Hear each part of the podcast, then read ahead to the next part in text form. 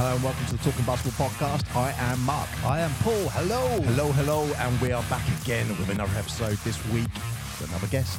We have got another guest, and it is a real unique episode, I think, today. Yeah, this is this is different. Because today This is we're talking all about the legendary organisation which is known as Fimba GB. And um, before we go into that, Mark, I just want to say one thing, if that's okay. Yes. A huge thank you to all our listeners. Yeah, massive thank you. because what what are we looking at now? Fifty one point four thousand in the last thirty days. Fifty-one point nine, almost Wow. fifty-two thousand. So thank you very much. Mark showed me some of the uh, the listings as well. The highest UK basketball rating podcast Yeah, at yeah. the moment. Very, very cool. I liked it when I looked at it. It was like right next to Shaq. It was like that's Yeah. very cool. Yeah, But, uh, still so above- huge thank you. Still above Draymond Green, but don't tell him or he'll come and punch me. Wow. Anyway, look, huge thank you for that. But let's crack on and talk about Fimba GB. Mark, we got a guest. We've got a guest on the line. Who And is I've- it? We've just realised that this guy potentially dislocated my finger in a game once, so I'm sure we'll talk about that. Um, we're. I'm just. Let me just introduce Mark. Nottingham legend. He's played National League all the way from Division Four, Three, Two, and One, with multiple championship wins. I'm just gonna go straight into it. Yeah, now stand and cheer. Yeah, forward number four, Bruce Lauder.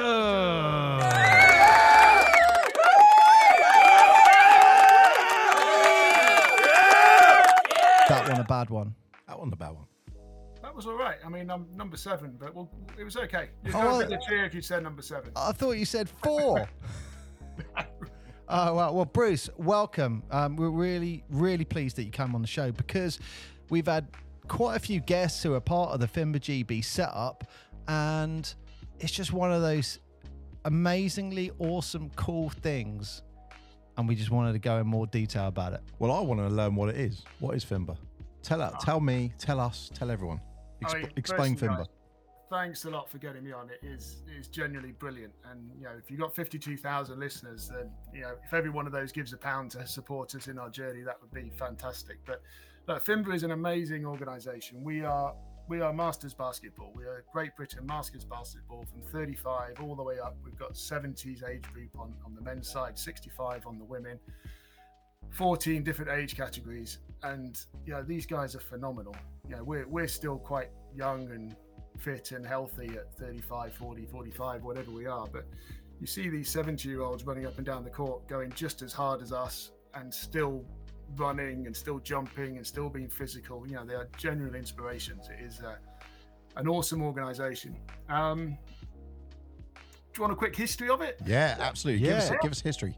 I want to know first of all who I decided that 35 was the lower cutoff to say right that after that that's the Masters. So that's that was FIMBA Global. Okay. So FIBA, which is the governing body of world basketball, there is a Masters version, which is FIMBA, M for for the Masters. Um, I don't know because for me, 35, most 35 year olds are still playing. I mean, LeBron wouldn't be happy with that if you went, mate, you're a master now. I'd be like, no, no, I'm still playing in the in the regular league. I mean, I'd be happy if you had a British passport.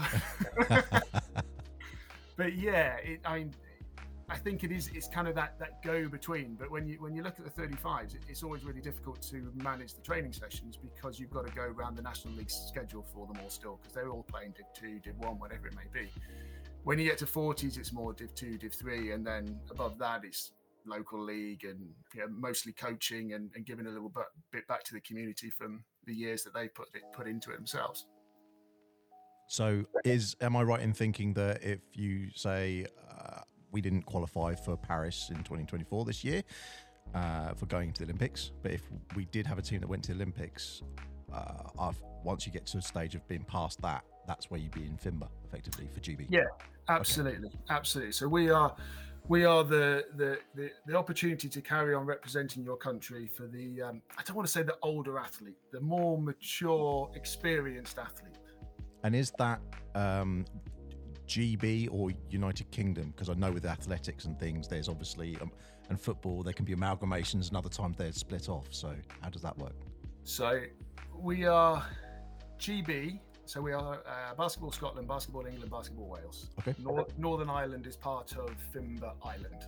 Ah, okay, So it's kind of like um, the British and Irish Lions without Ireland. amazing.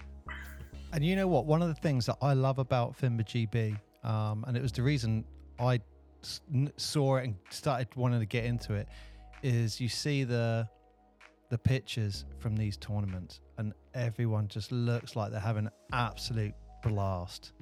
And you know what? That that's the biggest thing. You know, Fimba GB is is. I mean, we compete. We we compete hard on court. You know, we've won. I can't remember how many medals now. A lot of medals.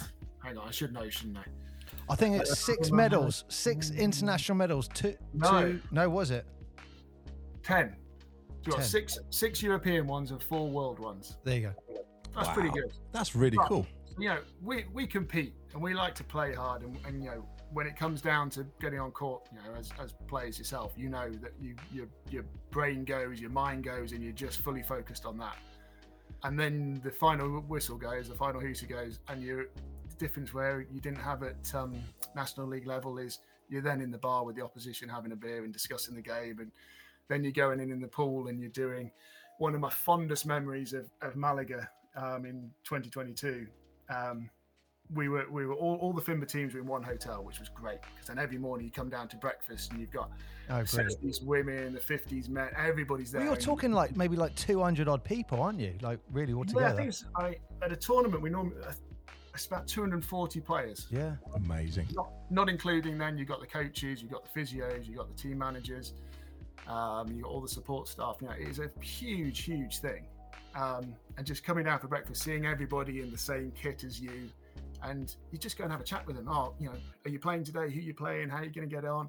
And it's just this lovely inter-age group um, socialization side. And um, we were sat by the pool one day, and I was always up very early, even though we kind of got home fairly late most nights. Is that training? Is it extra training in the gym? Yeah, it was weightlifting, mostly with our right arms. um, so we are always back. We were always well, always the last team back. Um, but I was always up early, so I was sat by the pool, and one of my teammates was with, with me, a guy called Ryan, um, lovely guy, um, bit odd but lovely guy. We call him Sweary Ryan in, in our house. Okay. Um, him and I were watching, and the um, the water aerobics started. And you've got this young Spanish kid taking all these nice old ladies into the water aerobics, and obviously all the Fimba teams are still asleep because they're nourishing their bodies, getting ready for the tournament and the day ahead, and not, definitely not nursing hangovers. Um, and Ryan and I looked at each other and said, "We need to get the whole team doing this tomorrow morning." Brilliant. So the message goes round to the whole of the GB Wolfpack, and then next morning we are in the pool. The coach is in the pool, the physio's in the pool, the team manager's in the pool, and yeah, I'm I'm six foot five and I'm relatively short for that team. You got some big guys on there. Um, you know Rod Wellington, who you know from your neck of the woods, great legend of the game, you know, massive guy. And we're all there doing the water aerobics in front of these little Spanish kids. They didn't know what to do because we, we were we were doing it, we were taking it seriously. And we've had so many then of the other Fimba teams are sort of round the pool filming us. We've got we've got it literally from every single angle. We've got our water aerobics session. oh, brilliant. I bet those those elderly ladies were like, "This is great." Yeah, I imagine so. so you just said that I'd rather not think about that. you, you said there's like 200 odd people there, obviously with with the Hmm. the Fimba squad. How many squads or how many teams are there in total? How many countries are there in total? Because it's like wherever you are at this resort, or whatever, it's basically basketball just descends on it, I guess. Yeah, it does. So it varies tournament to, to tournament. Um, uh, the world champ. It's strange. The world champions tend to be less teams because they they're more a lot more global. Obviously, then the cost goes up Yeah, significantly. Um, and, and in Europe, you have so many of the European teams that are basketball mad. You know that the UK isn't, but we're still putting 15 16 teams into these tournaments which is a huge you know a huge statement we we are the we have the most number of teams at any tournament we've been to Oh, so really? As as GB. You know, this small basketball nation that nobody thinks can play basketball and has no interest in basketball. When it comes to Masters, we are the most well represented country. Oh, well, Oh, that, that's that says fantastic. something. That, That is says fan- something in yeah. itself, doesn't it? Why? Why? wh- Where's the fun? Why? Why is the the funding not behind that then with like Sport England and stuff like that to keep promoting these sort of things? Just out of you know from I think you're looking at a layman. just general funding in basketball. then Yeah, but It's Yeah. pretty the- poor. okay. So Look, when I saw a thing- badminton's higher than f- for funding than basketball, it's yeah, like but you look on. at the funding that they put in for things like yachting and stuff, for example. Now, I like sailing and so forth, but you see the funding they put in for stuff like that or equestrian, the funding is through the roof, and you go, uh, how many people have access to even do anything like that? It's Yeah. it's tiny, and yet what do you need for a basketball? You need a basketball and a hoop and, and someone to go play with, or just shoot by yourself. yeah. If you're me, You don't even need anyone to play with. It's Nah. fine. You can play it solitary. It's okay. no, I you mean, can just get of- you get waste paper basket, a bit of paper, and just Kobe it. Yeah. absolutely. But that, that, you know, just just going through that that just highlighting what you said there, and that was one of the things that just really stood out to me in all the pictures because I knew some of the players in the over 40s and the over 35 men's, and they were just posting stuff on Facebook, and you just saw it and went, that just looks like so much fun. Yeah. Just looks like you're playing hard. That finishes, right? You're just hanging out with friends. it's exactly that. It is, you know, we, we all rocked up. We, we got there, um, so, um, from my experience, we got there the day before the tournament started, and we were all arriving at different times. And we said, like, guys, just meet by the pool. And then the first guy's there in the swimming shorts, sun, beautiful weather, sunglasses on with a beer. And then someone else arrives, and someone else arrives, and then. You know the 35s were there as well. The 45s came because we used to train together. The 40s, 45s, and then you've just got we're just having fun. We're just chilling by the pool. You know, we have no idea what this tournament's going to be like. We've no idea what level it's going to be because the first tournament we've ever entered. We've no idea how we're going to do. We've no idea how our bodies are going to hold up. We're just all of us really excited and really chilled out, and it, it just became this sort of family holiday with not just your friends, but I don't want to speak ill of the older generations, but you know, of your parents, your grandparents were kind of there as well because you had from the 80 year olds all the way down to the 35 year olds. And then I was fortunate my family came as well, and some of the other guys' families there. So you've got the kids there coming to the games and cheering their parents on. It's just, yeah, it's just such a, an amazing experience um, that I'm very, very privileged to have been a part of. Um, similar we went to Croatia, and, and you know, whilst I'm not playing this year, going to Italy, I'm, I'm helping out on the coaching side, and I just can't wait to go back because it is just they're just so much fun, and it, you know, you make lifelong friends and lifelong memories, and every day, you know, whether you win or lose, is fun. But you're all self-funded. And that's the biggest issue you know ultimately we have retired people we have um, single mums we have single parents we have people that um, can't afford to run these go to these of tournaments. And it's the kind of, of experience that is so unique um, that it's a shame that not everyone will get to experience that. You know you've got the ability you've been picked to play for your country and you can't go because you can't afford it and that's something that as a FIMBA we're desperately to trying to trying to avoid. So, whilst the individual teams can raise their own sponsors, um, which goes towards that team, FIMBA as an organisation also raises their own money for those that you know can't afford to go it, because money shouldn't be a reason why you can't represent your country. Yeah. So, you know, if anybody's out there, like I said, you 52,000 listeners, if all of you give me a quid, then everyone's going to going to Italy. Everyone that, that needs to go, that, that has earned the right to represent their country, can go to Italy next year. Can I just highlight something that Bruce said there? And this is why this is the coolest thing in the world. You're representing your country Yeah, hundred percent. and you put that jersey on. I mean, what's it feel like to put that GB jersey on? It's, it, I'm getting goosebumps just thinking about it again. To be honest, There you go, Mark. There you go. it is just yeah putting it on is is one thing. You know ultimately it's got your name on the back that's great but I, I don't care about that. It's got great britain on the front. You're playing for the name on the front, not the one on the back. Yeah. exactly. I'm Yeah. playing for that name on the front and you put it on. And we we were fortunate again one of our other players um, was quite high up in jordan so we all got a nice jordan kit to play in as well. So then it, you know for us it was an even nicer experience because we, we've got that. And for the girls and, and, and men going this year, we've got um, an agreement now with Kit King. So Yeah, that was 16 huge, wasn't it? All 16 teams are going to be kitted out in Nike gear, which again, it just just raises the profile and makes them what is an amazing experience. Now all of a sudden it's going to be a Nike shirt, which is so synonymous with basketball. It's going to be, feel even better for these guys. It's just I, I that first the first time you put it on is great, but then the first time you walk onto court with it, it's a mixture of wanting to throw up, having all the pressure in the world on top of you, just it, uh, but also just wow, is this Yeah. is this really happening to me? Because I, I never got the opportunity to to play in age groups. I played other sport to county and international to a point, but not this kind of level. Um, and to have that experience at 40 what would i be 41 42 years old to, to, to be able to have that opportunity to still represent your country is just brilliant. Yeah, it's brilliant.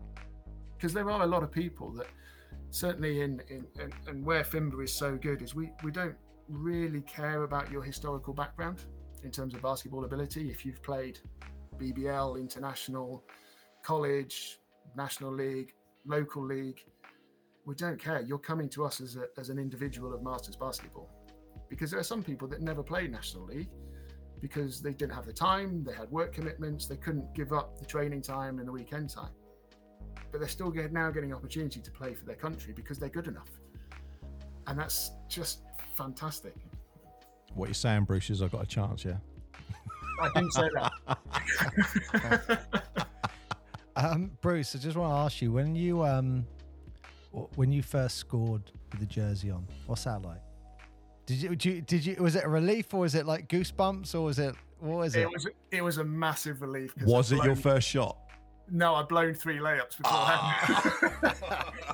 you know what it was? It, I blew three layups. I got fouled. I blew the first free throw, and I thought, right, come on, this is getting ridiculous now. And it and it actually having that second free throw calmed me down. Hit that, and then I was fine. Yeah, then I, then I got into my my um my rhythm a little bit more. But yeah, I. God, the, the, the first one I missed. Was fast break, beautiful pass from Stephen Gale and Stephen Gale doesn't pass. So, you know, I had, I had to make that layup. I missed it, and it was wide open. The defender was nowhere near me because I was gone. As soon as we got the rebound, I ran.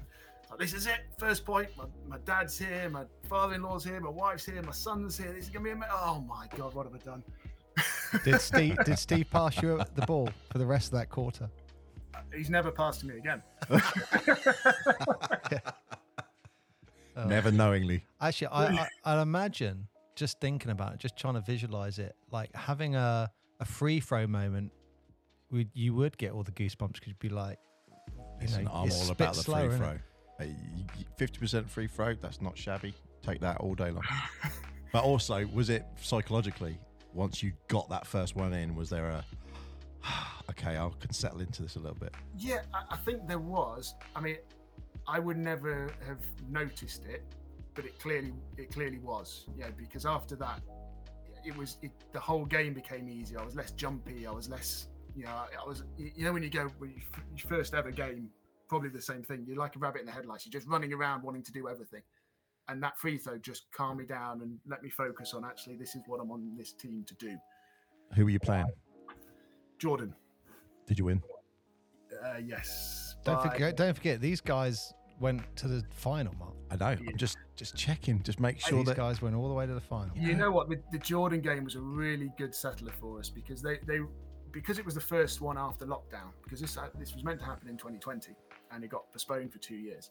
So it's the first tournament after lockdown. No other FIMBA tournaments worldwide had happened. So they they we had some in, invitational teams. Obviously Jordan, for those that aren't so good at geography, is not part of Europe. So they were an invitational team. So the, the score against them didn't count towards our league position, but we wanted to give them the opportunity to play. It was a great settler for us because we won by about 50. Everybody got lots of court time. Everybody got to go out, be the headless chicken with their jersey on, calm down. So then when it came to the games proper, you know, Switzerland was tough. Spain was Spain had two NBA ex NBA players playing for them. That was a tough game.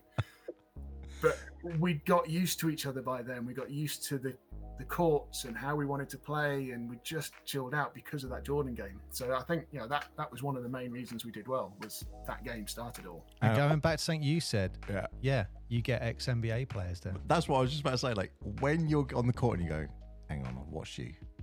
You were on the telly. Okay, so you're an ex NBA player, and I'm on the same court as you. That's Yeah. that's weird, isn't it? That's got to be a weird thing. Yeah, or an and amazing thing. it is. It is pretty. cool. And this this guy's got a gold medal because he played for Argentina in when they beat the Dream Team. Okay. Yep. Hey, you know what? I, I'm just I'm about to get a new NBA player turning up to next year's World Tournament. Michael Jordan has never won a Masters tournament. And Let's he's put got that a on record. passport, right? He's gonna hear this now and go right. I've gotta go over there. We'll, we'll, we'll, we'll sort you out a British passport. Don't worry about Yeah, that. I mean, if, if- MJ said he'd play it, we'd find a way to get that passport. if Shaq wants to get his podcast above yours, I'm sure he's listening to this to get some tips. So, Shaq, yeah, if you're interested, absolutely get involved. I mean, Yeah. he can try, but you know, it's the one thing that I could block him on. Well, I'll tell you what, look, let's. I'm just going to wind back a little bit and just talk about the actual.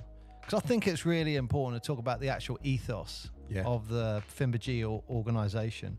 And this is just some of the notes I wrote down. Uh, Bruce, tell me if I'm, I'm, I'm wrong. But um, it's purpose, you know, adding, um, again, something to your life. I know, I mean, you'll know what I'm talking about now. When you're training for Fimba, you're thinking about that every day, aren't you? Absolutely, yeah. Yeah, you, yeah. you I- go into the gym, you're running, and you're just thinking, right, Yeah. this is what it's Yeah. all about. Yeah, we we all have jobs. We're all up early in the morning to go to work. You're up two hours earlier so you can go for a run, go for a bike ride, do some gym work before before work. And then you finish work, you're doing the same. And all you're thinking about is can't wait for the next training session, can't wait for the next training session. Yeah, we we only train once a month. You know, some of the teams we come up against train two, three times a week. They're fully funded by their government, which I remind everyone we're not. Yeah. Um, you know, we get that once a month training session where we come together and we have to be great. And we have 12 training sessions, maximum of 12 training sessions before a tournament for a group of people that have never played together to come together and try and win a medal. And that's why, where I think Fimba is so different. And the reason that we have that success is because we focus so much on the, the, the, the social side of it as well. So we'll always have a weekend camp. We'll always go and have dinner in the evening. We'll go and have a drink together and so on. So you get that bond off the court. So when you're then on the court, you know, as you know, that if you get on with the people you play with, you play better. Yeah, yeah, yeah, yeah. I've been in teams where we've had superstars and we should have destroyed everyone in the league, but we haven't because we just didn't get on. Whereas I've had teams where we haven't had any superstars and we've gone on to win the league and cups and playoffs and all sorts because we've just had this great spirit on court together. Yeah. And I think That's- that that's vital. That is, and I, I- I'm sure any player will, I think, recognise what I'm about to say is the away game. When you're playing basketball, those away games, when you're stuck on a bus with each other from anywhere between an hour and five hours, whatever it is, that is really when the team's coming together. Yeah. I've got a story about, and not to do with Fimba, I know we're going off topic, but when I played for the Nottingham Knights, we had a, a minibus that we all crammed into. And again, you know, in the night stage, we had some, we had Guy Renton, we had Steve McLaughlin that dunked on Jordan in his high school days, by the way. He's got that poster on his wall. It's, Yeah, I would if Oh, yeah, hundred percent. I'd Um, wear a T-shirt every day with that on it. That's that's how I'd introduce myself. Hey, I'm Paul. I, I dunked on Jordan yeah. 40 years ago. I think he had it Here's a tattooed picture. somewhere across his forehead. I'm not sure. Um, but you know, so yeah, big guys. So this bus, we were all cramped in, and we're going up to Newcastle and down to Plymouth, and all these horrible away games. And um, I remember the the the, um, the coach at the time had cut out like a section at the top of the minibus where he just stuck a TV in, and then we Oh, had an brilliant. extension lead that was plugged into the uh, 12 volt socket that was powering this TV, and the only thing he had was Gone Fishing, which is a dreadful film with um, Ah, the guy from Lethal Weapon, Danny Glover. It's an awful film. I swear we watched it every away game that season. Until one day Mac bought the college tape in, uh, the high school tape of him dunking on Jordan, then we just watched that constantly. Just that one clip. hey, I, I, I'm surprised he didn't carry that around with him everywhere. Yeah. Hey, look, with technology the way it is now, he's got to have that on his phone. That's a GIF. He's, he's got Uh, it. He sends I- it. Just sends it to people. Uh, he'll, he'll still have it on Betamax. Yeah, it's Wow. I don't know why this just popped on my head, but this was when uh, I was playing National League Div 2. Um, we had a coach, I don't know if you know him, a guy called Mick Byrne. He's passed away now, but he was England manager, uh, eh, sorry, an England coach. You know, he pretty much won everything in the game. He was ill and couldn't. Um, Alex is going to shoot me for saying this. He was ill and couldn't couldn't travel, and he always drove the bus. So his son Alex Byrne drove the bus, and um, we got we got to the venue, but there was like a really long road that was maybe 100 meters, 150 meters, and it had like about 10 really huge speed bumps. And he stopped. It's like a straight line. He stopped.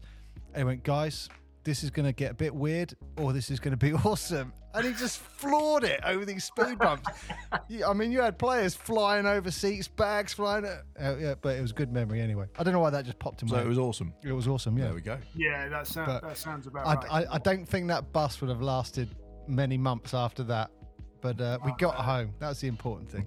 We, Um, we were overtaking snowplows once, so yeah, I'm surprised we ever got home as well. Anything to stop gone fishing playing. Yeah. Wow. Um, right. So the next thing is like, you know, with that purpose, like, you know, ex- exactly what I'm saying. You have that focus, that purpose, you know, and it doesn't matter um, how old you are. But I- guess the next thing is vision um, for the actual organization in, um, you know, to actually be recognized as the leading mas- leading masters basketball organization for Yeah. GB. yeah, it's it's it's pretty special, um, and that goes along with you know we have we have two delegates, Nikki and Maria, that are on go to the FIMBA organisation. They are part of, of, of moving FIMBA basketball forward. We're, we're very clear on what we want to do. You know, we want we want as many people as possible continue to play basketball into into older age, and, and we want to facilitate that. You know, if those people get the opportunity to play for Great Britain, that's a fantastic thing for them to do. If not, we have the GB Masters, which is uh, affiliated to, to FIMBA GB, and we can find them local Masters teams. We have the annual tournament, which I think is where I might have broken your finger. Um, so, you know, there, there's plenty of opportunities. We, we want to help people stay in basketball. It's not just about the international stage. That's what FIMBA GB and the beautiful kits and the nice shiny medals and, and the great experiences are. But we want people to play basketball. Now that, that that's really what Nikki's vision has been from day one about FIMBA. And if we can facilitate that and give them the opportunity for, for, to play for their country, then you know, great. And I think you got to argue that the proof in the success of that is the fact that you guys are winning medals. Yeah, exactly. I mean, when we when we first started, I think there were six teams, um, six age group teams. Um, that's what was originally going to Malaga, um, and then COVID hit, and, and people obviously needed some kind of outlet. They wanted to. You know, a lot of people. Well, they went one of two ways. You either p- took up a hobby and did sport, or you ate and drank and um, hoped for the best in in two or three years' time. And after COVID, we came out of lockdown, and all of a sudden we had 14 teams because we had all these other age groups that were like, can we play? Well, we haven't got a team, but hang on, we've got another 10, 12, 15 people that from your age group that suddenly want to get involved in this. So over that COVID break, it was probably one of the best things that happened to Fimba because we went from that six team, you know, let's see how we get on to suddenly we were this organization that, that had purpose, had a mission, had a vision, and, and had some power to actually support the older athlete in, in continuing to play basketball.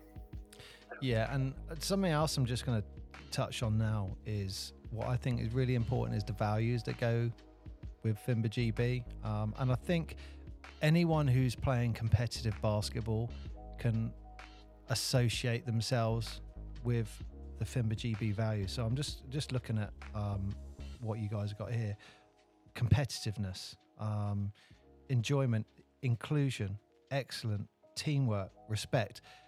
That's basically everything that you're talking about so far on this podcast. Yeah, and and the players that join us sign up to that. Figuratively sign up to it because that's why they want to play for us. They want to have fun. They want to be competitive. It may be that they don't have this opportunity to play in their local area, so now they're allowed to. You know, they've been persecuted because of age, religion, sex, whatever it may be. We don't do that. You know, you are part of the Fimba family, whether you're 35, 70, 80, whatever you are, you're part of the Fimba family, and everybody else in Fimba will support you. And what I, I really love, and, and I had this at the Wolfpack, and I, have got it with the, the GB40s, the, the female, uh, the women's team that I'm assistant coaching with now as well, is they're not only pushing themselves to get better, but they're pushing their teammates to get better. So it, they're raising the bar for each other rather than just pushing themselves. They, they are they are helping their teammates get better. You know, it's brilliant as a, as a coach watching.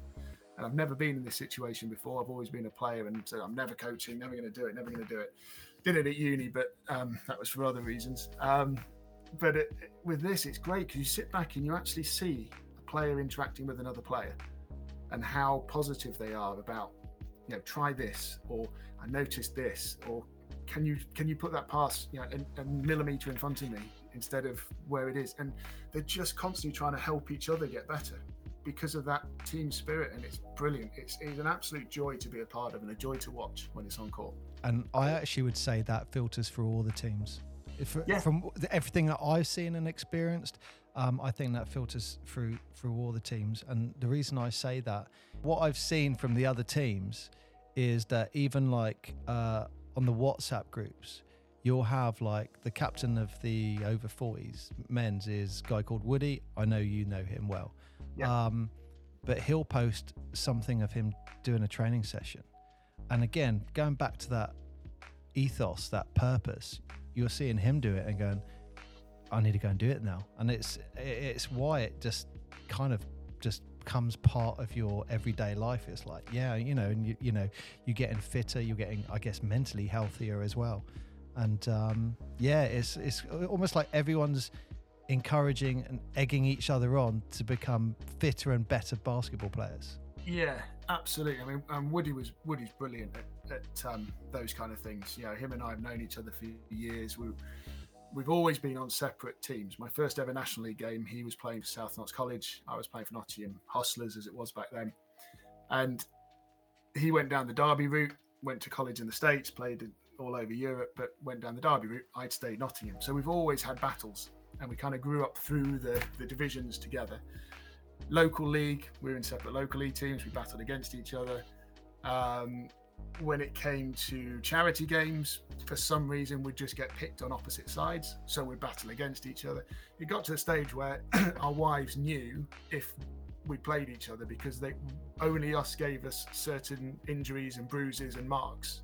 Everybody knew that oh you were playing Woody tonight because you've got the scratch that only Woody gives you, or you've got the bruise that only Bruce gives you. It was it was brilliant. And then we got him involved in Fimba, you know, really good mate, and I was desperate to get him involved, but he was one of those youngsters, those horrible ones that you know aren't quite old enough. Um, we got him involved, and he just fitted in brilliantly. And we were invited to go and play a friendly against the 40s men in Switzerland. So we went over there, and for the first time ever, him and I have got the same kit on, and it's a brilliant. It was a brilliant moment again. Same kit, playing on the same court and they went to Croatia together. and We won a medal together, and that was you know we both kind of looked at each other and said we've kind of completed basketball. Yeah, I mean we, we, were surprised the world hadn't stopped turning. The fact that we were both on the same side, um, but the same you know. I injured my leg in, in Malaga, and he was sending me workout videos to strengthen the muscles around. He does, doesn't he? He puts loads of workout videos on there, like this is what I'm doing. And look, that's what captains do. The captains Absolutely. are saying, "This is what I'm doing," and you know, if you want to be on the team, you know, you need to be yeah. following the captain. Yeah, and it's exactly the same. You know, the, the 40s women, we after a weekend training session, someone has got a picture of them six, seven o'clock in the morning on a bike in the gym, and everyone's going, "Oh, thanks for that. Yeah, we know, we're on it. We'll go now." it's, it's not a guilt trip, but it's like, okay, well, if, if you're doing that, I should be doing that too, and yeah. it is it is really inspirational for them. Yeah. Do you know what? I'm just gonna I'm gonna quote um, uh, Sebastian Coe. Lord Coe, as Mark was, was just about to say. I could see his face then. Lord Coe. So he was we're always going up against Steve Cram, wasn't he? Is it Steve Cram?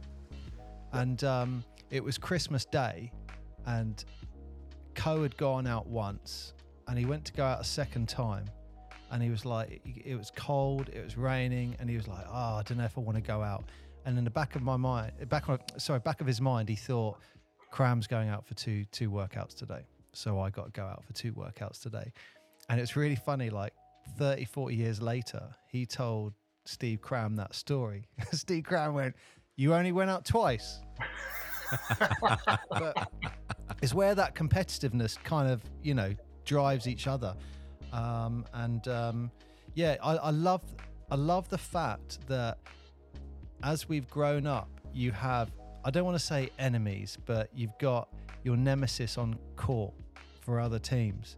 Yeah. And then when you turn up to Fimba GB, it's like, look, we're all on the same side now. And it's, I, I guess by the time you get to that age, you've matured as well to the point where it's like those stories where you've got in the Yeah. hustles and all that with them in, in the past on the court. It's like they're fun stories to talk about now and we're Oh, yeah. playing together.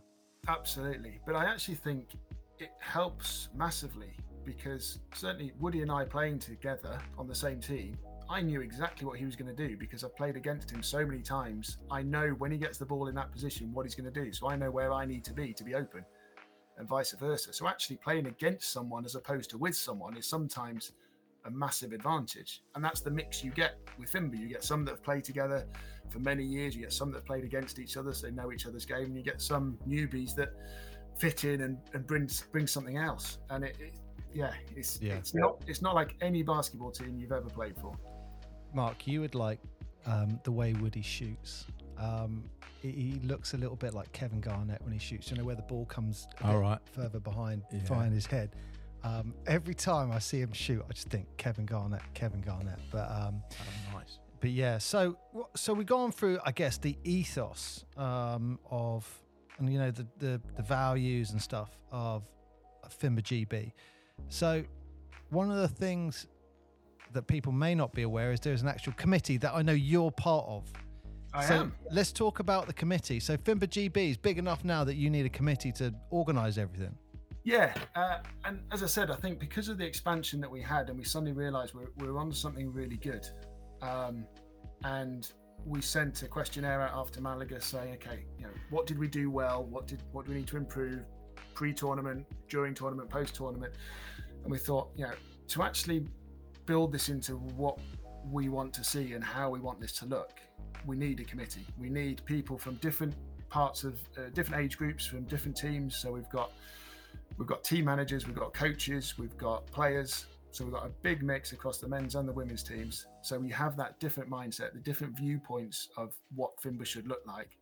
But we all have those same values, the same mission, the same purpose. But we look at each individual aspect of what we're trying to do from a completely different angle, which means we get a really good finished product rather than it being, you know, just the 40s men deciding what to do or just the 55 women that would only look at a certain way of doing it. Having these different mindsets work on it means that you know we have this beautiful new brand that we now have. Um, it, rather than just being Fimba GB and our colours are red, white, and blue. There's now a story behind it. You know, we have our our funky sort of street style font on everything. The, the tagline hashtag the game never stops because that that's us. The game does never stop with us because you can play until you know most people probably outplay me. Um, but we have it in a, a sort of a street font because it links back to the urban side of basketball. It's it's, it's sort of building on the hip hop heritage that is so synonymous with basketball. So we have a reason for Fimba GB. We have a branding behind it, and then that comes on to the purpose and the mission and the vision, and then you get your values. And you know what, my values were quite different for what I thought was Fimba GB to one of the other committee members' values because she's looking at it from a different angle. And between us, we came up with this lovely set of six reasons to be part of this. That we all said absolutely. We all of us 100% agreed with everything that was on those values. So it's um yeah, there's still a lot of work to do. Yeah, there's a lot of opportunities out there. Um, certainly not easy. 14 different teams training at different venues, uh, training at different times with um, different priorities, different issues as well. Um, but being part of that and being part of shaping how this is going to look into the future, and you know, then having that influence with Fimba Global of, of, you know the changes that we can make locally to then build up to the international game is is you know it's just really exciting. It's a nice distraction from the stress and strains of work, and it, it, it's it's just a really I know I keep saying it, but as a player, as a as a coach, as a follower, as a committee member, it's just a, nice organisation to be a part of. You know, every part of it is fun. It's different. It's um, it's interesting. And I, I love the way. Sorry, Mark. I love the way that um, that you got 16 teams. So getting all those 16 teams on one day in the same venue is going to be extremely difficult. But you have all those 16 different teams that are playing at different times throughout the month, and then all of a sudden you go to a tournament and you're all together. That, yeah. from a committee perspective, that must be really satisfying from for you guys to walk in and go, "This is what we created." Yeah, it is when when you see, you know, yes, the individual teams are great, but when you see, you know, someone from the '50s women chatting to the 35 men or, or vice versa you know they're having a drink together or you're joining a conga line that i think it's the 55s women like a conga. Um, you're joining a conga line with these guys around a rooftop balcony and as the sun goes down you know it's it's just it is you, you kind of walk into there and go right you know this this is what fimba is. This is what we're helping to to to get better, build it into something stronger. We want we want to be a major force in, in international basketball at, at masters level, and, and, we can be. You know, we have 14 teams. We're, we're one of the most well represented teams, and we're known for our fun. And, you know, people are coming to us like the Swiss team came to us and said, "Look, guys, we want to we want to do a friendly with you. We'll we'll host you." Um, they put us, you know, we went to a beautiful place called Vevey, right on Lake Geneva. We got to play in the the stadium where they're holding the, the the final fours. So we had the you know the court that they were going to be playing on, and then we got to watch the game in the evening, and that was through basketball. That was because you know we beat them in Malaga and we got on well, and we had a beer with them afterwards, and we we had good fun, and they wanted to to keep that going. And those are the kind of relationships we've got with so many other international teams that if we do want to go on tour somewhere, we have someone that will host us, or you know, we can get them here. It's just it, the Fimba GB family is one thing, but then the Fimba Global family is is you know that we could really build into that and and become something quite special. Yeah, and sorry, uh, so you've said quite a few times about how Fimba are helping players and you know keeping people moving, people people in the game it's great, for obviously mentally, uh, for everything that the you know the world's gone through the last three or four years. Um, what can people do to help Fimba? What can players do? What can the basketball community do? And what can people with within that sort of realm uh, mm. of GB? What can what can people do to help the likes of Fimba? It, it's support us. It, it's promote us. It's um, dare I say even donate to us. You know, we have a lot of a lot of people out there that have that have a, an affiliation with basketball that that have companies they work for that are willing to to sponsor Fimba and and give these players that are putting in this effort you know at an older age. Um, and it is generally is a mass, mental health is a massive part of this as well. And I'll, I'll, I'll talk about that when I fin- when I finish the sales pitch. Um, but you know d- donate to us. You know we have a great website fimba-gb.com um, all the details are on there about what a partnership with Fimba looks like. You know, we're not looking for sponsors. We are genuinely looking for partners. We are looking for people that are going to be part of this journey with us, that are going to support a player that joins at 35 and still be part of our family when they leave at, at 70. You know, there are so many opportunities to, to get involved, whether it is sponsoring a player, buying us a t-shirt, uh, sponsoring a physio, um, supporting someone with a with injury rehab, um, paying for kits, paying for hotels, paying for flights, paying for food. You know, everything costs. We, we worked out that the overall cost for a, a single team. So this year, uh, a lot of the teams are doing the World Cup in Croatia and they're doing the European Championships, which is the, the big one um, in Italy. So, with all the training and the hotels and the food, and then the physio and, and the cost of the training venues and the flights and the, the accommodation and then the tournament entry fees. It's about twenty-five thousand pounds a team. And how many people would that would be under that umbrella of a team, just roughly? 14, 15 Okay. 12 players and then support staff. Then so support staff. yeah. it's significant.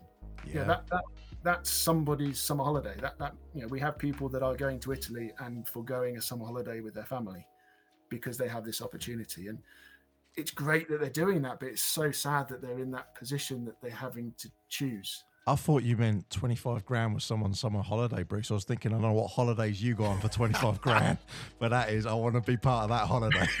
Well, now I'm not playing. I'm saving a bit of the tournament fees. I'm a bit deeper as a coach. So but no, I mean, it's not, it's not an insignificant amount of money, is it? Especially if you said you fielded like 16 teams. That's, exactly. that's, yeah. So that's like, a lot of bread. anyone most teams have got their own just giving page so have a look on just just giving search for fimba gb and, and you'll get the team that, that you want to support with but like i said there's a lot of information on the website you can email us at media at fimba-gb.com as well just get in touch you know social media anything that you can do to support us benefit in kind gifts of kind anything you can do to support this journey and help these these incredible individuals represent their country would be hugely appreciated So I can see if you're a player, I want to, I want to wear GB on the shirt. I know Paul does. I know loads of people would.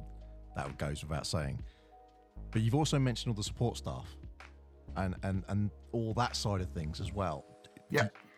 How do you raise awareness for all of this as an organisation? Because it, you know, we, we're going back to right at the beginning of the interview, but you people get to a certain point professionally, and they go, right, that's it. I'm going to hang my boots up because my knees are knackered. I've had, I've torn my ACL. I've blown this knee out. I've done this. I've all sorts of stuff. Mm. Um, how do you pitch it to people in a way that they say, well, you can still play? Like your basketball knowledge and your IQ is just a different type of game, or it's a, you know, But Mark, also it goes further than that. So the physios, they're like, okay, you're part of this GB team. They're Exactly. The physio. I remember the first time I walked into training, walked in, guy on my left said, "Do you want me to tape your, your ankles up?" you love, I a, was- phy- I was love really- a physio, don't you? I was really shocked. I was like, I haven't been asked that for for like 20 years, but it's it just straight away it went, okay, there's a physio. Okay, you got coach, assistant coach, you've got that team around them. So I think um there's a yeah, it's, it's not just playing, it's that whole exactly. package around each team. But where do you get those people coming into it as well? Because it's it's that awareness of it is the And- and that- pathway. I'll be honest. That's one of that's one of our, our biggest challenges as a committee is is that that promotion side. It's it's using social media in the right way to give the right messages. You know, we can talk about our values, we can talk about our, our mission and our vision, but if nobody sees it um, and, and nobody gets behind it, then it's a difficult one one to push. So, know, doing things like this, really appreciate the opportunity to, to, to come on with you guys, and hopefully that will help raise the profile. It's you know a lot of our players are coaches, so they've coached the junior leagues or they're still involved with their old national league teams. So even though those guys giving us a little shout out, you know, saying we've got this ex player that is now part of the Fimba GB setup. You know, the, the hoods were great for me. You know, when I got picked, they put it all over social media, they put it on the website. You know, they really pushed the fact that they had an ex player that was now part of this. And then on the back of that, we've got two other ex hoods players that are now in the system and in one way or another. So, you know, we just we need the basketball community to to rally around each other. Like I said, most of our players are coaching the junior teams. Um, you know, we, we need to get more basketball players supporting each other in in in the, the overall basketball situation in, in GB when it comes to funding is dreadful. The higher we can raise the profile, and if we're talking from juniors, so what's that, 12 years old, all the way up to now 70, 80 years old, what an amazing story. Is that the oldest player? 80. Uh, I don't know hours. I think he is. There's a there is an over 90s tournament. Bloody What? hell. I know, and and I honestly, might make that. these guys, I would not want to ref that. they're I would, incredible. I would not want technical foul. I would not want to ref that. wow. So And- I apologise if I upset anyone there. They're the games that people want to go and watch because these guys are like superhumans. I mean, I'm, I'm 44 and I can't walk properly. So I don't need that. God knows what I'm going to be like at 90. That's amazing. You know what? I, I never even looked at it like that. I just Mm. thought, oh, you've got the over 40s. Brilliant. Yeah. I never even thought over 45s, over 50s, 60s, all the way up. 70s is And that's it. Masters basketball does tend to be very focused on the over 40s. 'Cause- Um, because that's that's what I'm finding is really interesting about this conversation. Because when we've had people um, in the past talking about, say, like with Portsmouth Force, the the local team, and they were doing a lot of fun and fundamentals, and you're getting the juniors, and just something simple as this is the same kit that you're wearing as what the the national league team's playing. So then the kids see, ah, there's my pathway. yeah. Then they go and play. Then they play in local league or national league or whatever it is. Get to 35. Where do people go after that? do? Like what? There, And is, it- is like, oh, there- there's the some- cliff. Off you go. Push you in got the some amazing There's- there's the players who don't Masters play. tournament, but there's nothing really that engages Masters basketball. You know, Yeah. With that old, they go and play local league and they hate it because they're going up against 16, 17 year old kids that are running circles around them and have got no respect for the game and cover themselves in deep heat before they even step onto a court. So it's a difficult thing to, to to find that outlet um, when you get to their age, and that's where we come in. And you know, where we'd love to get to is that we have you know an affiliation with with every county, so we can say right, here's a masters organization, here's a masters league, here's a, a masters tournament that's happening in, in that area. Yeah, that that's the dream, but you know that we're a long way from that yet. What about venues?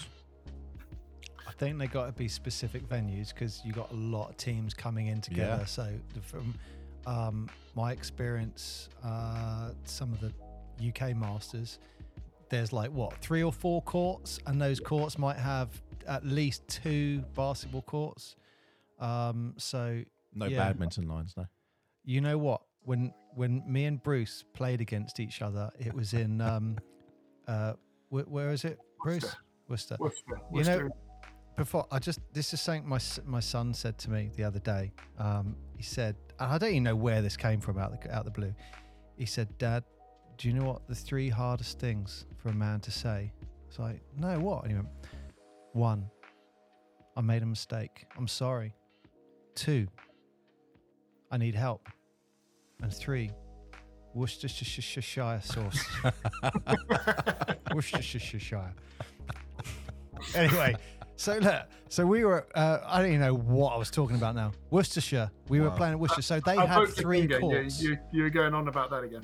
W- So they had three courts, and uh, in the in the main venue, uh, where like the university is, funnily enough, they're called the Wolfpack as well, um, and their middle court is what we would call a purist basketball court, which we absolutely love. Yeah. The other two courts did have the dreaded badminton lines and tennis courts and all that on it, but um, yeah, that was a nice court, really nice court. Yeah.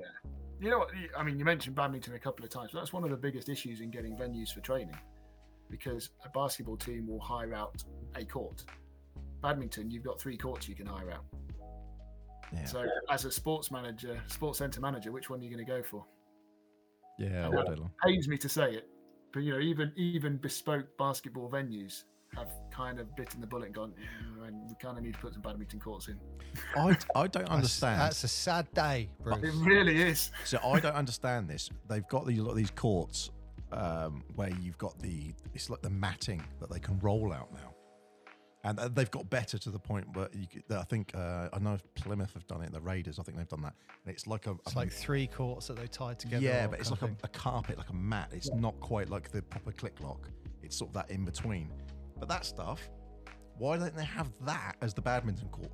Because it doesn't matter then, does it? Yeah. Like I- what? What? And then, I'm then not like, convinced. I, I might be wrong. I don't know badminton. I'm not convinced you need a sprung floor to, you know, really help you with badminton. Bruce, we're wrong. Put 'em in the we're- car park. Our mindset is along. P- Mark, you literally just said where I was going. Bruce said, "Don't it can be a hard floor." You said car park.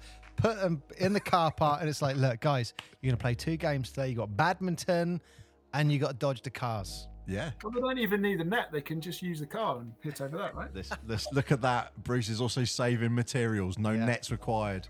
Sustainability is it's a big part of the future. I, t- I tell you, I got to give a shout out to um, the Nottingham. Uh, cent- uh, is it arena? What, what, what's that Uh, called? The Wildcats Arena. Yeah, that's a really nice um, like venue because It's, ju- it just looks great, feels great, and there's like I want to say like six basketball courts there or something like that, isn't it? If you went across the court, Mm, four, five, I think. Yeah. yeah, it's a it's a great venue. Um, I, I know is. GB use it, so um, yeah. Also, just saying you said about um, master tour- tournaments coming up, there are rumblings about a, a masters tournament in Austria in Vienna Yes. uh, in May as well. So that's another one, Mark. So a team could go to Croatia, go to Austria, and then go to the championships in Italy. What a terrible life that would be. It's amazing, isn't it? It's amazing. every, there's there's probably a tournament somewhere, even in Europe, every at least every month, a Masters tournament that you can go to. Spain have hundreds of them. You know, they've got a couple of really good ones that, that we've been to in the past. Um, but then the big one, you know, the, the Fimba ones are, are the big ones. They're the ones where you've got your opening ceremony and you've got your, you give each other gifts before games, and you know, it's a real sort of old person's Olympics feel to it. It's fantastic. Are, are we doing like? Is it like the true Olympics where it's like a an eight hour ceremony of Yeah. Austria? They'll wheel out As the Spice Girls. Bologna. Yeah, it's all happening. It genuinely is. And unfortunately, as G, you kind of go in, and there's not much of an atmosphere in the in the stadium because we're Great Britain, so we're quite early on. By the oh, time Oh, you got- you do walk in.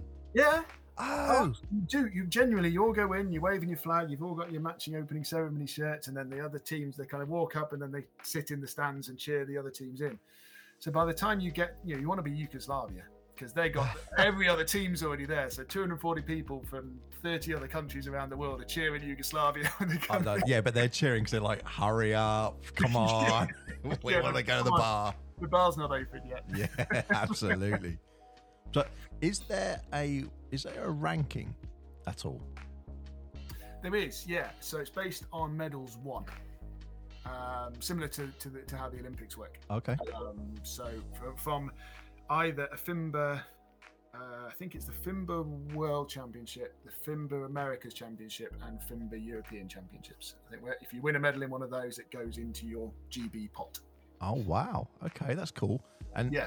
we when we we looked previously at where GB basketball, um, obviously I'm guessing under 35 you class, classify it technically. you just say the international The international GBT. GB team, our classification in FIBA is like 48, 58, something like that. Is there the same thing for FIMBA? Does, is there a classification worldwide of, of each of the teams? I think so, no, because it's so much different. Because obviously, you know, a 40 year old could could have an amazing team one year, but the next year, half of them are then 45 and half of them stay in the 40s. So it's difficult to give a classification. They've all had heart attacks. Well, you know what? We talked earlier about this, the, the mental health thing, and we do this wonderful thing called Fimba GB Stories, where Oh yeah, they're good. they are. they're, they're on our website, they're on our newsletter, we put them over social media. It's where Fimba people, whether that's players, coaches, whatever it may be, has a story to tell that but where basketball has helped them. So we've had people with mental health struggles during COVID. We had people that have had heart attacks that were told they're never going to play again that are now back playing basketball. I think you might have interviewed one of them beforehand. The legend Keith White. yes, indeed. Yeah, you've had ones that you know hated basketball, but then their father was an amazing player, and as a legacy to him, they're, they're picking up basketball again. You know, She'd be a good one to get on as well. it is just, it is genuinely, it is this family help each other, help ev- anyone to do with Fimba. Everybody wants to help every other member of Fimba GB. It's, it's a really special feeling. You're part of something, aren't you? That's why we, we always go back to with a basketball team and like looking at with the juniors and even uh, just from our, my uh, even journey. Just you're part of a team. You're part of something. It, actually, it matters. It's it's it's important, and you actually learn more about people as you go through. You know, you're like in the trenches with them, so to speak. But Yeah. it does make it's so, so. My, my wife went, um, so she, she didn't, she, she played younger, stopped, and then went back to play recently. And she walked into Nottingham Wildcats Arena for, for a locally team. And the girl that used to do the table for me when I was playing was her new teammate. And she was playing against one of the women that plays for the Fimba 55s. That obviously they've known each other from meeting each other in Malaga. And it's just like, oh, a big hug. And now you know they're, they're sort of chatting and helping each other out and then we're going to help them with the training help us with the training and it's just it is incredible you know you just bump into these people from all over the place from all over the country um, all just having fun enjoying playing basketball and, and being successful with it So hang on, your wife plays as well. Do you guys like do practice at the same sort of venues, or is it like you splitting in different places? So it used to be. So she used to play for the Wildcats when I was at the Hood. So we got to saw it the first ten years of our married life. She was on the left hand court. I was on the right hand court. Ah, that's cool. That's we, we didn't cool. even share lifts because I had to give the boys a lift home.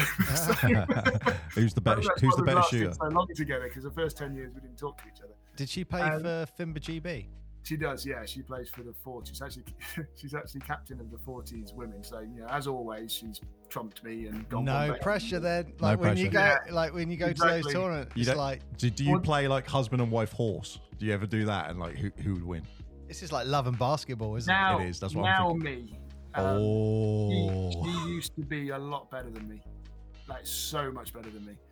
Um, but sh I didn't let it slip, and she took time out. So I think I, am not I mean, editing right, this, right Bruce. now, I, I don't think I can stand on a basketball court. So she'll probably just it'll be closer, but I'll probably still just nick it. You're saving yourself there, Bruce. But this is not getting edited out. we, we went we went to a friend's wedding, um, and um, in, in, his, his dad is the great Steve Asinder, who who's a great basketball name. Um, and um, so he's got basketball courts all in this school. We have this nice outdoor court. We're all there in our suits, and Charlie's in this beautiful dress, and um, we're just playing basketball. And then she sets a screen on me, and I just plow through it as I would if anyone set a screen on me. You know what? I'm visualizing Kobe on, uh, you know, when he was playing. Pau Gasol. Yeah. Boom! Yeah. Yeah. You did It that on your wife. it was a little bit like that. So barge through her, get to the layup, and um, George Branch, another amazing you know, Birmingham basketball legend, said, "What are you doing? You can't do that." And Charlie just dusted herself up on, "What? It's a rubbish screen." Yeah. So that that's where we're at. We we can't we can't we can't play games um, at home. We can't do board games because we get too competitive. Excellent. be the end of a beautiful marriage if we did that. But that must be nice though, having someone else who understands that drive with basketball as well.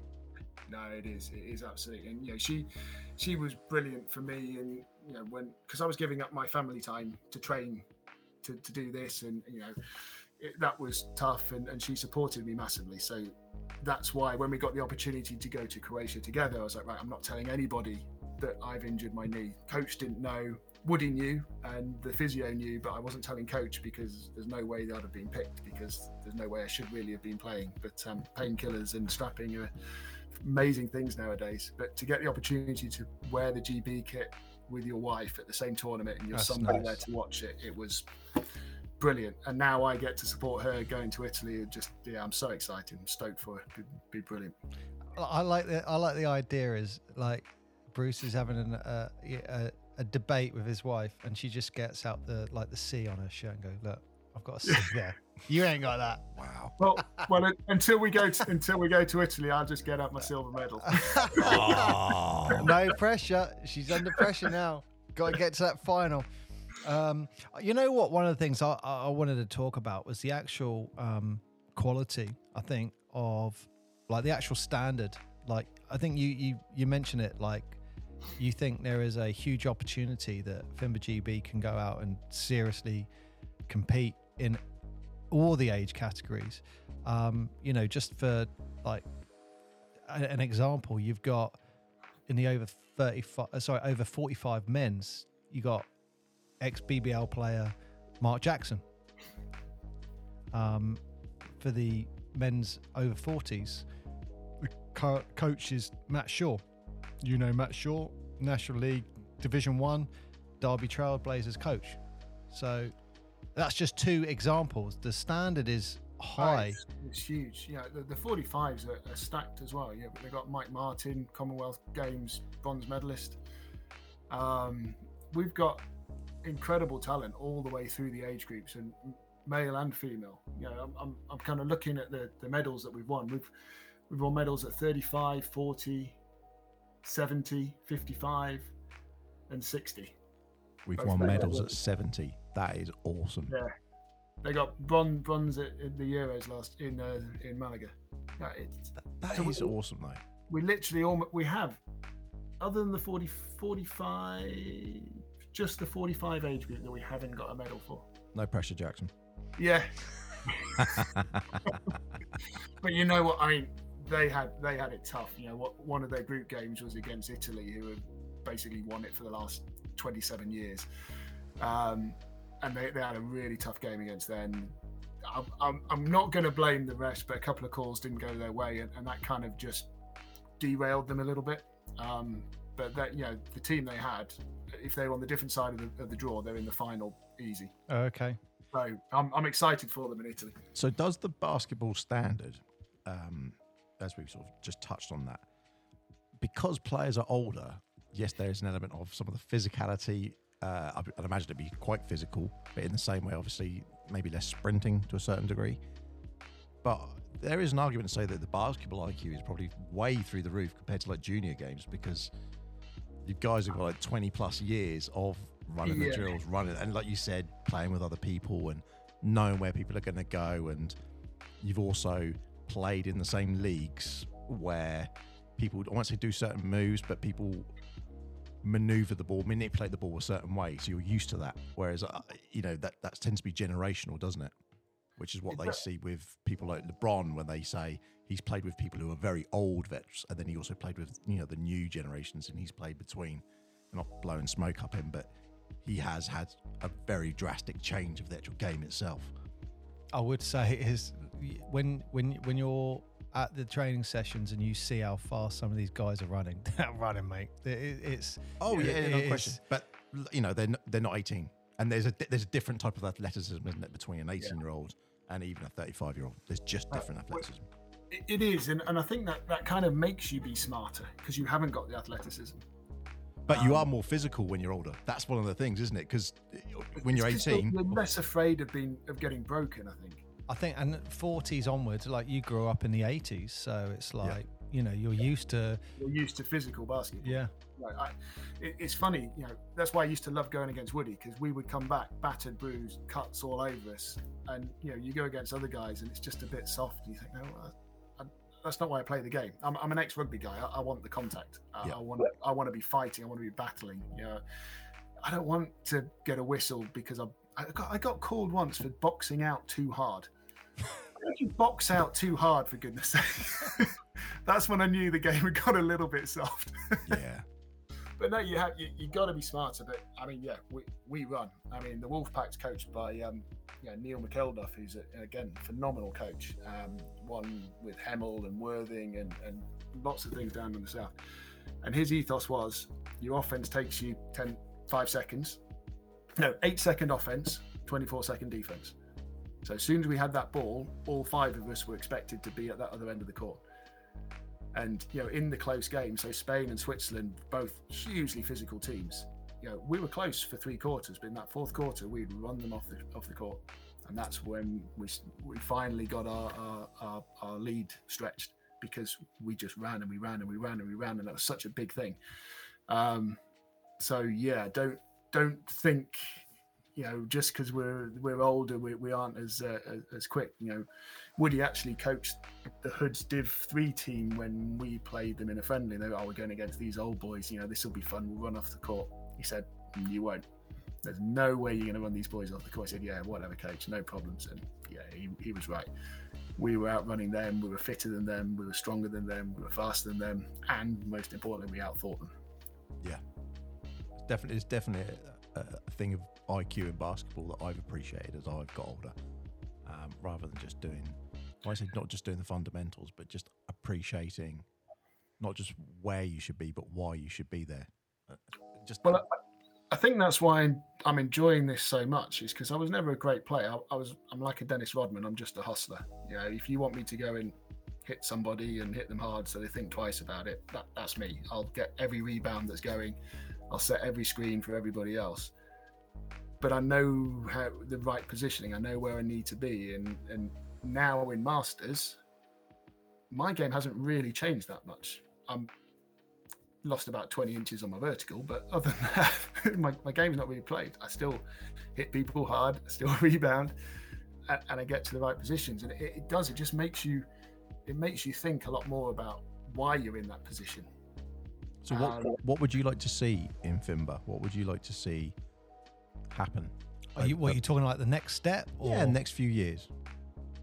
What is there? Is there any like goals or dreams or things that you'd want to It's see? got to be gold, hasn't it? Got to win Yeah, gold. uh, I mean, I want us consistently winning medals. We, we've got one gold medal, and that and that was um, when we did Fimba at home during lockdown. They did a sort of video skills competition, and I think Mark Jackson was was on the forties. He helped us win gold. And we had Taran Algar as well, who's you know a, a s- uh, a- what are they called? Street, not baller, street um, skills guy that get, travels all around the world doing the skills. So we had those two on our team, and, and another guy Anton from London, great great player as well. So those guys just absolutely wiped the floor. But we've never we've we've silver and bronze. We've got a lot of those. We haven't got a gold yet. We want to get gold. We want to be consistently in the finals at these these competitions at as many age groups as we can be. And you, you know something that I, I picked up when I was watching the um, some of the videos and stuff in Malaga, especially in some of these tournaments, was the fact, and I, I love this idea, was the fact that you've got your men's over 40s in a semi-final final. You've got all the other G- FIMBA GB teams now. Yeah. man, they're in a final here supporting you guys. Um, it, it was like a home game. It was genuinely, it was amazing. You know, we, we were gutted to lose, um, but w- just having all that support and everyone just coming and you know, it, they kind of saw it as the tournament on. The first few games, you get a few people, you know, a few of the locals coming, and maybe someone doing a scouting report, and then as the to- tournament goes on, people go, well, I don't want to sit by the pool. I want to go and watch another team. I want to go and support GB. You know, we went and watched the 45s loads because of, of Mark and, and the other guys there that we used to train. We went and watched the women's. We went and watched the 70s men because they're just inspirational. You know, and it it does. It just builds up that camaraderie, and it's so much fun. So, Bruce, what do you reckon the chances are then of in Italy this year of Fimba getting a gold medal or getting to the finals? I think we're going to get a lot of finals. Um, the gold is tough. I mean, it's one of those things. Italy are strong, you aren't go they? into tournament- Italy are really strong at most age group, especially on the on the male side. The women's side tends to be more Eastern European. Hungary are really strong. Um, I'm trying to think. Latvia really strong. You know, Estonia, all the sort of old Eastern European teams are are good on the women's side. Men's, it's typically it's Germany, it's Italy. You know, they're the ones that and Spain. You know, they're the ones we come up against. But um, I think we're going to get. I can see a gold in. I can see a gold for the Wolfpack. Um, I can see finals at 35 men and women. I can see I can see the wim, women's 35 could get gold. Um, yeah, I think I think we're gonna we're gonna be in the 40s women will be in for a medal. I think the 50s women will be. I think the 60s men will be. It's going to be interesting. I, I think we'll we'll we'll we'll do better than we did in Malaga. But that, that gold is so No, tough. no pressure. You know, it's, um, So if you get those predictions wrong, you're doing pen- penalty drinks then, yeah? Yeah. Yeah. Okay. Just checking. That's quite cool. um, I, I don't know if this is a silly question. I know um, a few people have mentioned it before, but are there like huge parties? Like, do the people actually organising the the actual events? Do they say right after the final? There's a massive party where all like five thousand of you are going to can come. No. Well, yes, yes, and no. So there's each team will have its own little party, and they might invite some of their other friends round. So it might be a couple of the teams they get on well with, and they'll just have a couple of drinks. There's always a Fimba party, and it's midway through the tournament. So we have a rest day when nobody plays. You have the party the night before. and then you have a rest day where none of the teams are playing because it's a it's a party. But everybody goes to the Swiss party. Yeah. Why? Why is that? The Swiss because it's mental. um, so the, the Swiss team have huge sponsors. Um, yeah, they, they're, they're ploughing hundreds of thousands, if not millions, into their, their um, masters team. Um, And FIBA is based in Switzerland as well, isn't it? Yes. Yeah. Um, and mo- most of the players are very wealthy, and they just put on a heck of a party. Yeah, It's and if you get to choose one of the parties to go to, most will go to the Swiss one rather than It's- the Fimba one, which I know is a little got, bit. it's got the reputation then. Yeah, it is. It's like everyone going, okay, Fimba party's then. When's the Swiss? Has anyone heard from the Swiss yet? Where's the hotel? When's your party? Yeah. Oh no, we're playing, we're playing Italy the next day. Damn it. So why do you think uh, Italy? Why is Italy such such a strong team historically? Is it? I think that I mean they're a strong team anyway in in FIBA. Yeah. You know, they- they've got a very big basketball heritage. It, it, Yeah. you know, I, I, I was fortunate. I lived and played in Italy for a year. Well, I lived in Italy for, for a year at university and played for the uni team. And even the uni team, the, the press coverage you get for your uni team is, is huge. You know, basketball is, you've got football and then you've got basketball and volleyball. Uh, unless Ferrari are obviously doing anything at all, then obviously that takes over everything Of course. but yeah, it's such a major, major thing. Um, and as I said, they're fully funded. But you said about the transition though. That's that's what I'm interested in because it's they obviously they, they love sport and they love these certain sports, but Mm. we're talking over 35s, over 40, over 45s, etc. So they they clearly very good at showing that pathway and saying, hey, hey, just because you're not Yeah. doing this, keep going. Yeah, and again, it's to do. You know, they still get national coverage, even even at masters level. They're getting national coverage of, of their success. That's Yeah, very cool. The team we played, they still had two guys playing Div Two in Italy. Um, I mean, they're forty years old. He, he looked. He, one of them looked like my granddad and was jumping out the gym. It was scary. They're, they're very, very talented. I think. Um, yeah. And and So I was going to say, Mark Jackson in his interview, he actually turned around and said in one of the games they were like, "Yeah, he used to be the top European scorer. You're just about to go up against him." Yeah. Yeah. Yeah, that's crazy, isn't it? I mean, that, that's it's, it's but- so weird when you see these guys and you see the ex NBA players, even though they're older and they're broken and, and a bit slower, you can still see the, the way they hold their body on court is completely different to anything you've ever seen in a basketball game. The way they warm up, the way they shoot, the motion, it's just it's just muscle memory.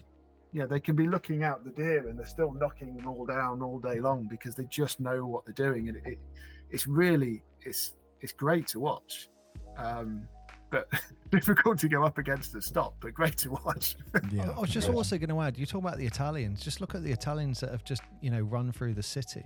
You know, every time an Italian comes in, they're playing at a bloody good standard. Like, just remember Oh, um, are. Yeah, Antonio exactly. Santoro. Remember he came in. I was, I, It was like I was thinking of Antonio, um, exactly that. You know, for, for, for Very Portsmouth, athletic. You know, he was, um, you know, really, really strong player.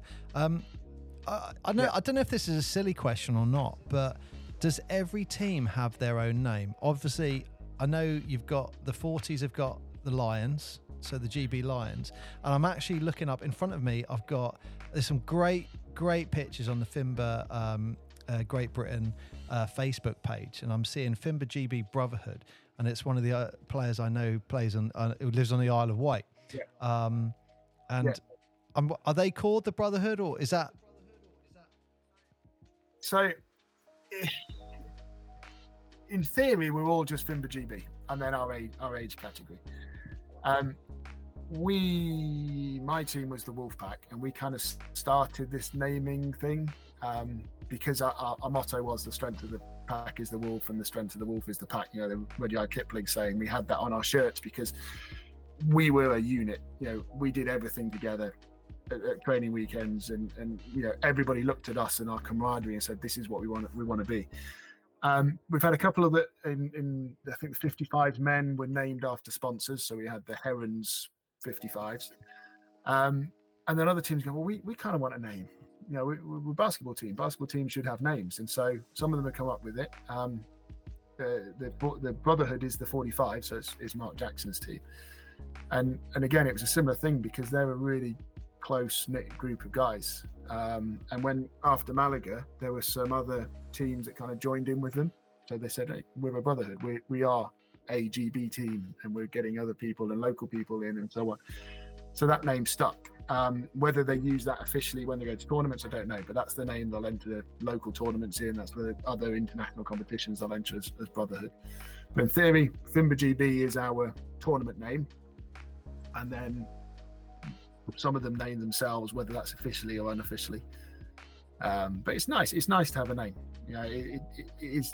It's a basketball thing, isn't it? Yeah, we we we've got a little. And my son gave me his uh, wolf teddy that went to all our training sessions, went to all our matches. It sat at the end of the bench. He had his own profile picture on the website. You know, he's he was called Pack the Wolf. Um, you know, and he was he was great. It was kind of a, it was a joke at the beginning, and then it just kind of became a thing, and he became a, a little good luck charm for us. And does each team have a different kit, or do, does everyone go away with the same kit, home and away kit? Yeah, so everyone, uh, it was it, again slightly different in Malaga because we had this this um, this guy that gave us all pre-Jordan kit, but but typically we want all FIMBA GB teams to have the same kit. We want to look the same on court, off court, um, which is why this this deal Nike deal with Kit King such a big thing because you know every single team will have that Nike kit, the Nike off court kit. Um, the only difference will be the sponsored yeah. logos because we have individual teams get their own individual sponsors so that every penny they earn goes to that team rather than trying because you try and split someone gives you a grand as a team that's that's significant as 15 teams it's thanks but and that's not yeah, going to go very far. look, those, the, I've seen an image of the like the. I, I guess I'll say that like the, the, package, the the clothing package that that you get. Oh my, it looks freaking awesome! Like you got a home jersey, uh, sorry, a home kit, an away kit. Like I think it's red and blue. Um, yeah. And then you've got like your warm up top, you got your warm up jog jog of bombs. You've got uh, yeah. you got off court kit to wear to and from the games. You got a nice little quarter-zip fleece to travel in. I've seen um, a warm up uh, kit as well now. Um, that uh, the, the uh, reversible. Yes, that, even that looks do, cool. Do you supply yeah. your own pants? What? Well, we we do have uh, a deal oh, with oh, yeah, yeah, yeah. So you can get FIMBA GB pants. Listen, that's you're gonna go for it. You're gonna go for it. You wanted the pants is what you wanted to talk about. The, the, well, the other one was pajamas. I think there's a towel. I think you can get a FIMBA GB towel as well. Actually, let's talk about that. There, there is actually everything. a clothing line, Mark, and, and the link is on the website. If you go right, I think it's right down the bottom of the okay. homepage. Um, I think uh, it's under the game. Uh, I think I think there's two bits. It's hashtag the game never stops, and there's like some stuff you can do go around with Fimba the game never stops, and then um, yep. I think the other stuff is yeah. So we kind of got we call it the fan gear, which is just generic wear with our logo on. The game never stops. Fimba GB in our in our funky street font. Then you've got the Nike stuff. Now the the Nike kits, the off court, on court, only team members can get that because yeah, that's the specialty of being part of GB. You get this kit that no one else has got. Yeah. But we also have a Nike store where you can get Fimba GB kit, Nike branded, at you know great pricing as part of the overall deal that we got. So even fans and, and followers of us can get get their Nike wear through through us and show support for us, which would just be brilliant. I'm, I'm so excited about getting Nike on board. I mean, that's huge, isn't it? It's huge. That is fantastic. Um, and you know, one of the things I, I actually love seeing, um, a couple of the guys I know have got one, and it's um, it might have been Jackson who sorted this out, but it's just like a bag, a G, a Fimba GB bag, and it's got like their initials and their number on it. I think that is so cool. Yeah, I, I it was. It was yeah. Mark that sorted them. I know yeah. the one thing that Paul would want, hundred percent. It's the Letterman. Oh, like a Letterman jacket. Oh yeah, yeah, yeah. yeah. That'd be really cool. They don't do that, Mark. No, I don't know why you're obsessed. it's like two hundred pound a jacket. Yeah, you're obsessed with it. Yeah, that's why we don't. We, are trying to we're trying to raise money to go to tournaments. We can't all afford a two hundred pound jacket. Sell them well. for four hundred, Bruce, and then you know there you go. um, but that's a really good point, and we. I'm trying to think because of the way you with like supporting Fimba GB. Um, and I guess for our listeners, if you do want to support Fimba GB, uh, probably the best way to do it. I mean, because you, are talking about there's so many teams.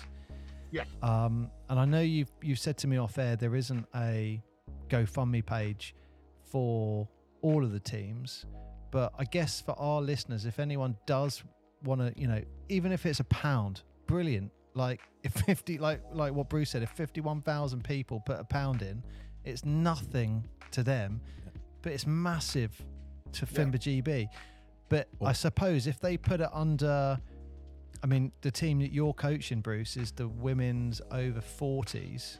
Yeah. So if they put it under that GoFundMe and just write Talking Basketball podcast, Yep. at least you guys then know, okay, that's for. Absolutely, and we'll we'll put that into the the Fimba pot, the, the for, for all the teams. You know that that would be amazing. So yeah, it's just on just giving.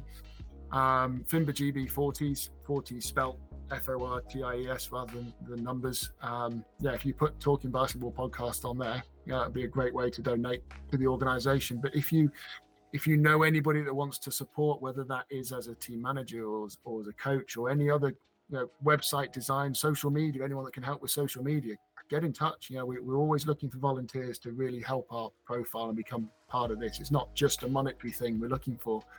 We're looking for those donations of benefit and kind, of support, of help, of knowledge that we haven't got within our groups to really help push this organisation forward.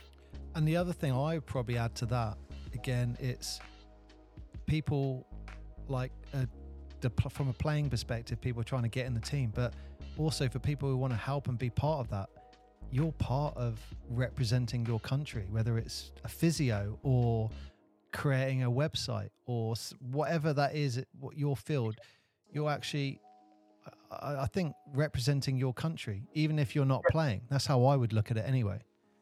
Absolutely. You, you know, the, the, even if you're not playing, you are wearing your GB kit. You have your GB polo shirt. You know, the coaches and team managers have a, a tournament specific GB polo shirt that no one else in the world can get hold of. That is Yeah, it- awesome, isn't it? And pants. Oh Don't yeah, forget the oh, pants. Don't forget that's important for you. I'll get and you the some Fimba now. GB pants, yeah, absolutely. Absolutely. Never, never. we got- forget. We can do Fimba GB budgie smugglers as well if you, know, if you want to do water aerobics in the pool with It's all right. later. I'll bring my own, Bruce. Bring my own. And the the other thing I think you know we we should also do is celebrate everyone who is part of Fimba GB. So the way I saw it was through players playing and stuff like that. But you know, just looking you know at some of these um some of the players like I know some of these players you know some of these players they're you know National League you know representation as far as like you know Plymouth is one example here. Um I think if we could get those National League teams, or even the local league teams, I think celebrate the people who are, you know, making that jump and have managed to get into the team or managed to coach or physio, whatever it is, and It- be it proud really of them. nice. Last year we had a couple of the BBL teams. Um, London Lions was one on the on the women's side. You know, they did a little just a video of them post after a training session, wishing us good luck. Um, we had a you know, good friend of mine, Jamal Anderson, GB gold medal from Commonwealth. He gave a little good good luck message shout out to us. We had the legend that is Peter Andre. Yeah. Um, give us a good good luck message. And actually he was he was he was supporting us all the way through. He was you know texting the team and checking how we were getting on and following the progress. That was pretty pretty awesome. But you know it, it was great and it helps raise the profile. If we can get these bbl national league sides you know most teams have some form of representation in from the gb in one or one or other of the teams.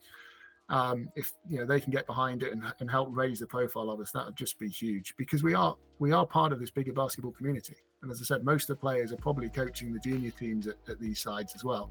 So we're giving back our experience. uh, We're giving back, and you know, it's just yeah. The more we can help raise basketball as a whole, fantastic. And obviously, Masters basketball for me now is such a big part of that. And, and, and having 240 players at an international tournament representing GB, that, that's huge.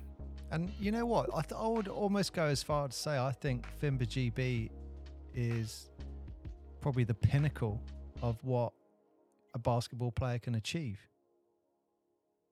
I think so, um, because there's nothing.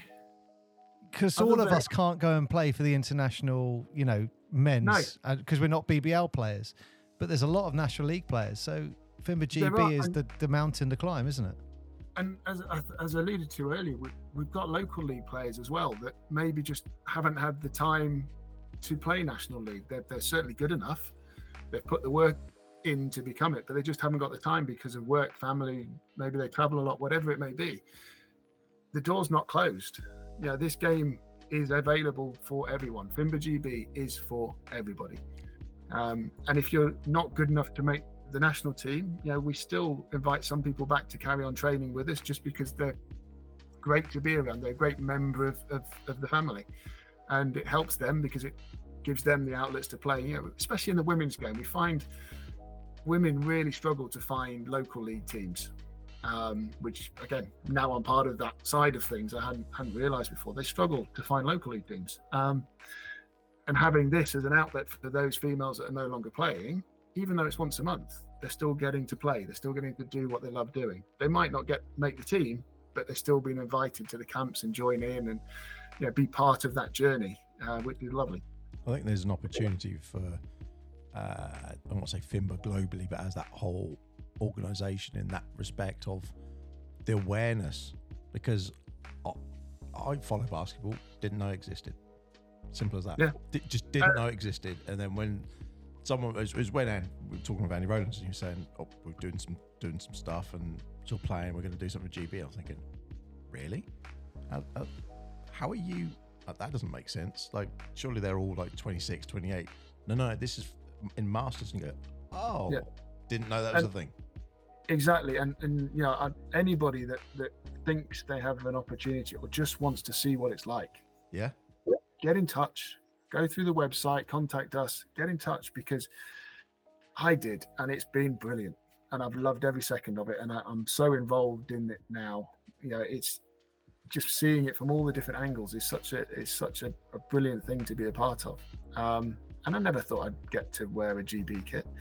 I never thought, I certainly never thought I'd coach a women's team, but I'm doing it. I'm loving it. Um, so you know, get in touch, get involved. Um, doesn't matter where you've come from. You know, most of the players that we have now are because they've been invited by another player that already knows about Fimba. So It- once you've done this round, are you going to be suiting back up? Depends how the rehab goes, and and, uh, and depends how the conversation goes with the wife as well. Or Well, look, Bruce, you which got, one's more painful? you got to over 75s. So I know. Yeah, there we go. no problem. the, the way I'm feeling today, I, I reckon I might just be back in time for that one.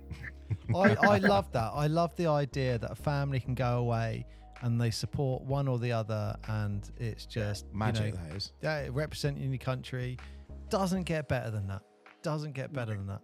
Um, No, it, it doesn't. It, it's it's brilliant. You know, my my dad lives abroad, um, and obviously didn't get to see him through lockdown. And then he was in Malaga supporting me, and it's the first time I've seen him in two and a half years. And it was just he was there. He was there to see me get my silver medal, and he was there. It's one of my favourite photos. I've got the Union Jack round me. He's cuddled in with me. Um, he's looking down at my medal. I'm looking down at him, and it's just brilliant. It's amazing. It's one of my favourite photos in the world. I'm not going to lie. I'm disappointed you're not wearing the medal right now, Bruce. But I'm just saying. Well, it's because I wasn't sure I'd ever get to play. I thought you were going to come it's on with like Flavor with Flav. the The. Union Jack behind. Yeah, just But start as you you know go on. If it was if it was gold, it wouldn't have been taken off ever. so that's kind of that's a lot of the inspiration for me wanting to get back is the fact that I've kind of still got unfinished business. If I Yeah. never won a medal, it'd be fine. But silver's like, come on, so close to gold. so if Mrs. Bruce goes away and gets a gold, how's that going? That's pressure. Uh, How's that going to sit?